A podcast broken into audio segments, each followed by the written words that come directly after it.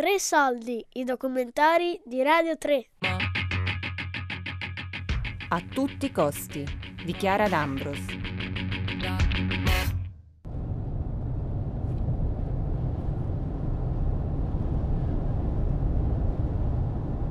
E la prossima a destra e quindi ti rimetti sulla statale, sulla rotatoria, andiamo verso l'azienda che si trova lì.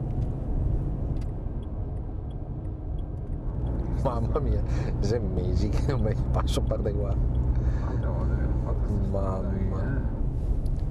Ricomincia? Sì, sì, sì, l'azienda comincia da qua e va avanti, insomma. Ed è fine. ancora... Beh, è qui in una situazione stand-by per il momento, nel senso che dovrebbero iniziare a smontare almeno gli impianti che sono stati venduti a- all'asta lì. Ecco se vuoi, non so, parcheggiare anche qua dietro quel camion, quel rimorchio qua.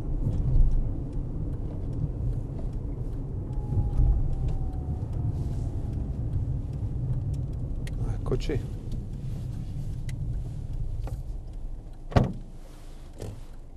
E tu per quanti anni sei entrato nei cancelli di questa fabbrica? Beh, io sono entrato per circa 32-33 anni circa, sì, compreso diciamo l'ultimo anno circa 33 anni, sì.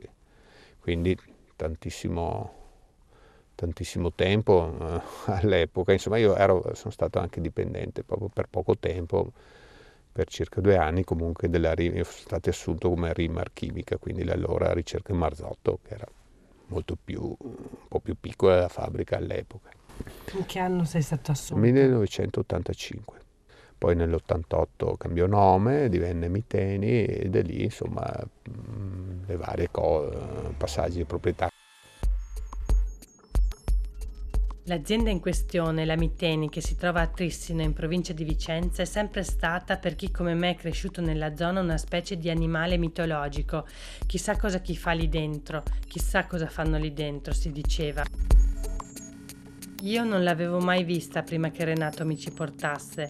Era l'imbrunire quando siamo arrivati e mi sono trovata davanti a scorci di silos, tubi, mura immersi nel verde. L'animale mitologico esisteva davvero. Negli anni l'eco del suo verso aveva conquistato le prime pagine dei giornali ed era diventato noto per aver inquinato le acque che arrivano nelle case dei paesi a valle. Originariamente i primi laboratori erano stati creati in collina vicino alla casa dei padroni, ma un giorno uno scoppio aveva fatto arrabbiare il parroco del paese che si era molto lamentato perché una strana nube arrivata con l'aria aveva bruciato le foglie di tutte le piante di pomodoro del suo orto. Quindi la lavorazione di queste sostanze è stata spostata a fondovalle, solo che è stata posta proprio sopra il bacino di ricarica delle falde acquifere, forse inconsapevolmente.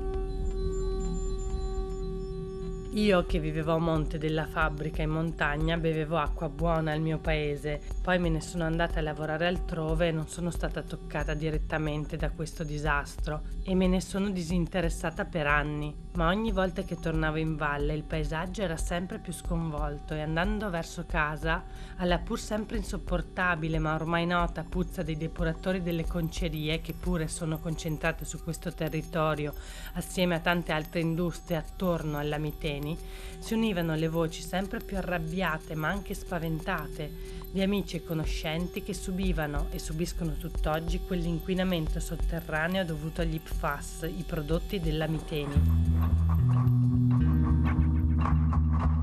Una questione diventa urgente. Il lavoro a tutti i costi, nonostante i danni all'ambiente e i danni alla salute? Sicuramente per molti del mio paese, ma anche della zona, questa fabbrica ha rappresentato una buona opportunità di lavoro a pochi chilometri da casa. E così, con interviste che avevo raccolto negli ultimi mesi, vado a esplorare un paesaggio sonoro da lontano, perché in tempi di Covid-19 non posso tornare, e cerco di ricostruire le storie di un territorio profondamente segnato dalla presenza della Miteni. Il primo lavoratore che ho incontrato è stato Renato, un operaio che è stato molto attivo per far luce sulla vicenda e che molto si è speso sindacalmente. E poi, grazie a lui, ho incontrato Dennis. l'operaio dall'inizio alla fine, quindi ho sempre lavorato negli impianti o nei servizi perché si poteva essere spostati chiaramente, quindi ho lavorato sia nei servizi sia negli impianti. Ultimamente ero negli impianti, insomma, non specificatamente negli impianti di PFAS o FASCO, dir si voglia, però all'interno di tutta la struttura diciamo, produttiva eh, come operaio dall'inizio alla fine. Ecco. Quando ti hanno detto di sì, che ti avrebbero assunto, qual è stata la tua sensazione e qual era il valore per te poi di avere una busta paga, di poter contare, no? di andare a lavorare con un lavoro a tempo indeterminato era? Sì. Sì, al tempo diciamo che stipendio era un buon stipendio perché come, come da tutti, come tutti gli operatori che lavorano nelle fabbriche chimiche c'è il contratto chimico che è uno dei più forti in Italia Detto questo, eh, avere un lavoro era bello perché mi ha permesso anche di comprarmi la casa. Già all'età di 23 anni mi sono comprato la casa perché avendo un stipendio fisso mi dava motivo d'orgoglio anche pagarmi il mutuo. Ho iniziato a lavorare nel 1998. Era il tuo primo lavoro? No, ne avevo già fatti altri, però diciamo che quando sono andato a lavorare eh, le prime volte alla Miteni era anche un fatto d'orgoglio perché eh, oltre ad avere certi requisiti, il requisito era prima di tutto non avere problemi con la legge perché appunto ci veniva richiesta anche la fedina penale. Questa cosa mm, che tu dici, no? del fatto che non era una fabbrica qualunque, mi racconti un po' meglio cosa rappresentava per te andare a lavorare alla Miteni piuttosto che in altre fabbriche in cui magari fai altre cose un po' più ordinarie, diciamo? Allora, diciamo che eh, quando si va a lavorare in una fabbrica chimica, eh, diciamo, oltre alle lavorazioni standard, eh, ci sono anche le incognite, cioè si dovevano anche risolvere dei problemi che magari sorgevano perché la reazione non era um, una reazione fatta bene o perché mancavano dei, del, delle sostanze chimiche che non facevano sì che magari il prodotto venisse compromesso. Insomma, oltre al, al lavoro ordinario c'era il lavoro straordinario che era piuttosto vario. Oltre al carico scarico di semplici reattori c'era anche questa diciamo parte umana dove l'operatore interveniva direttamente su quelle che erano le dinamiche di produzione.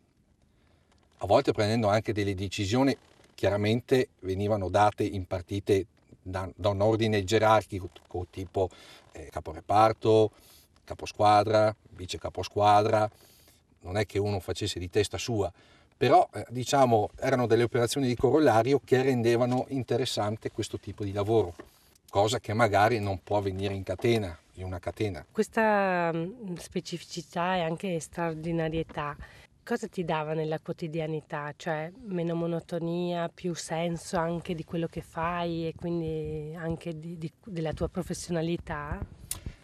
Beh, diciamo sì, anche questo, ma anche un senso di responsabilità. Mi, cioè, nei, responsabilità nei confronti miei, nella, nella responsabilità nei confronti del lavoro, ma anche nella responsabilità in quello che era verso gli altri, i miei compagni di lavoro, ma anche verso l'esterno. Per poter accedere agli impianti di produzione noi dovevamo fare un esame di tre patenti di gas tossici, quali acido fluoridrico, ehm, cloro ed ammoniaca. Non si facevano le cose ordinarie di una fabbrica normale, perché avevamo anche la responsabilità dei reattori che noi conducevamo, cioè le marce, le marce di questi reattori. Perché appunto essendo una fabbrica sotto direttiva eh, Sevesoter per, per le aziende ad, ad, alto rischio dovevano avere insomma non i primi, non i primi arrivati insomma. Non dico che dava orgoglio, però dava importanza al lavoro che facevi.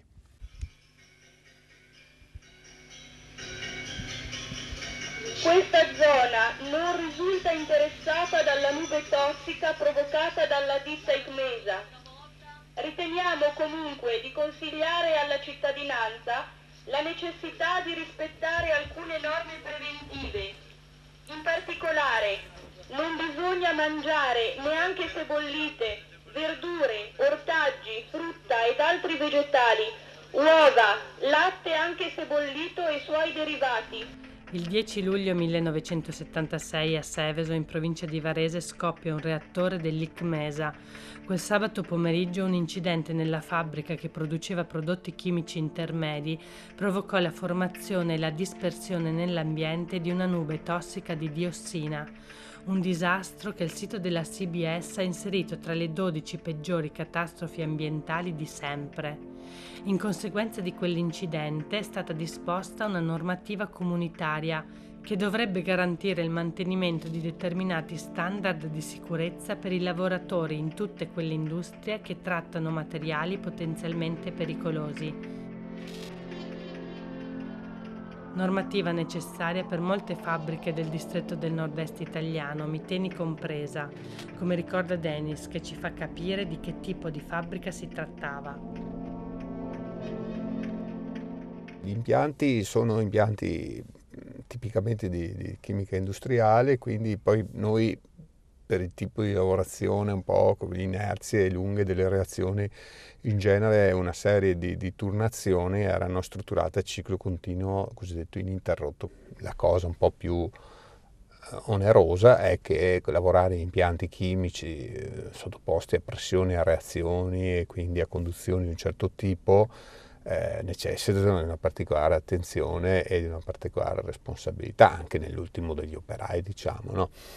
E, e, questo chiaramente crea a lungo andare le sue ripercussioni anche a livello, diciamo, stress e, e, e non solo.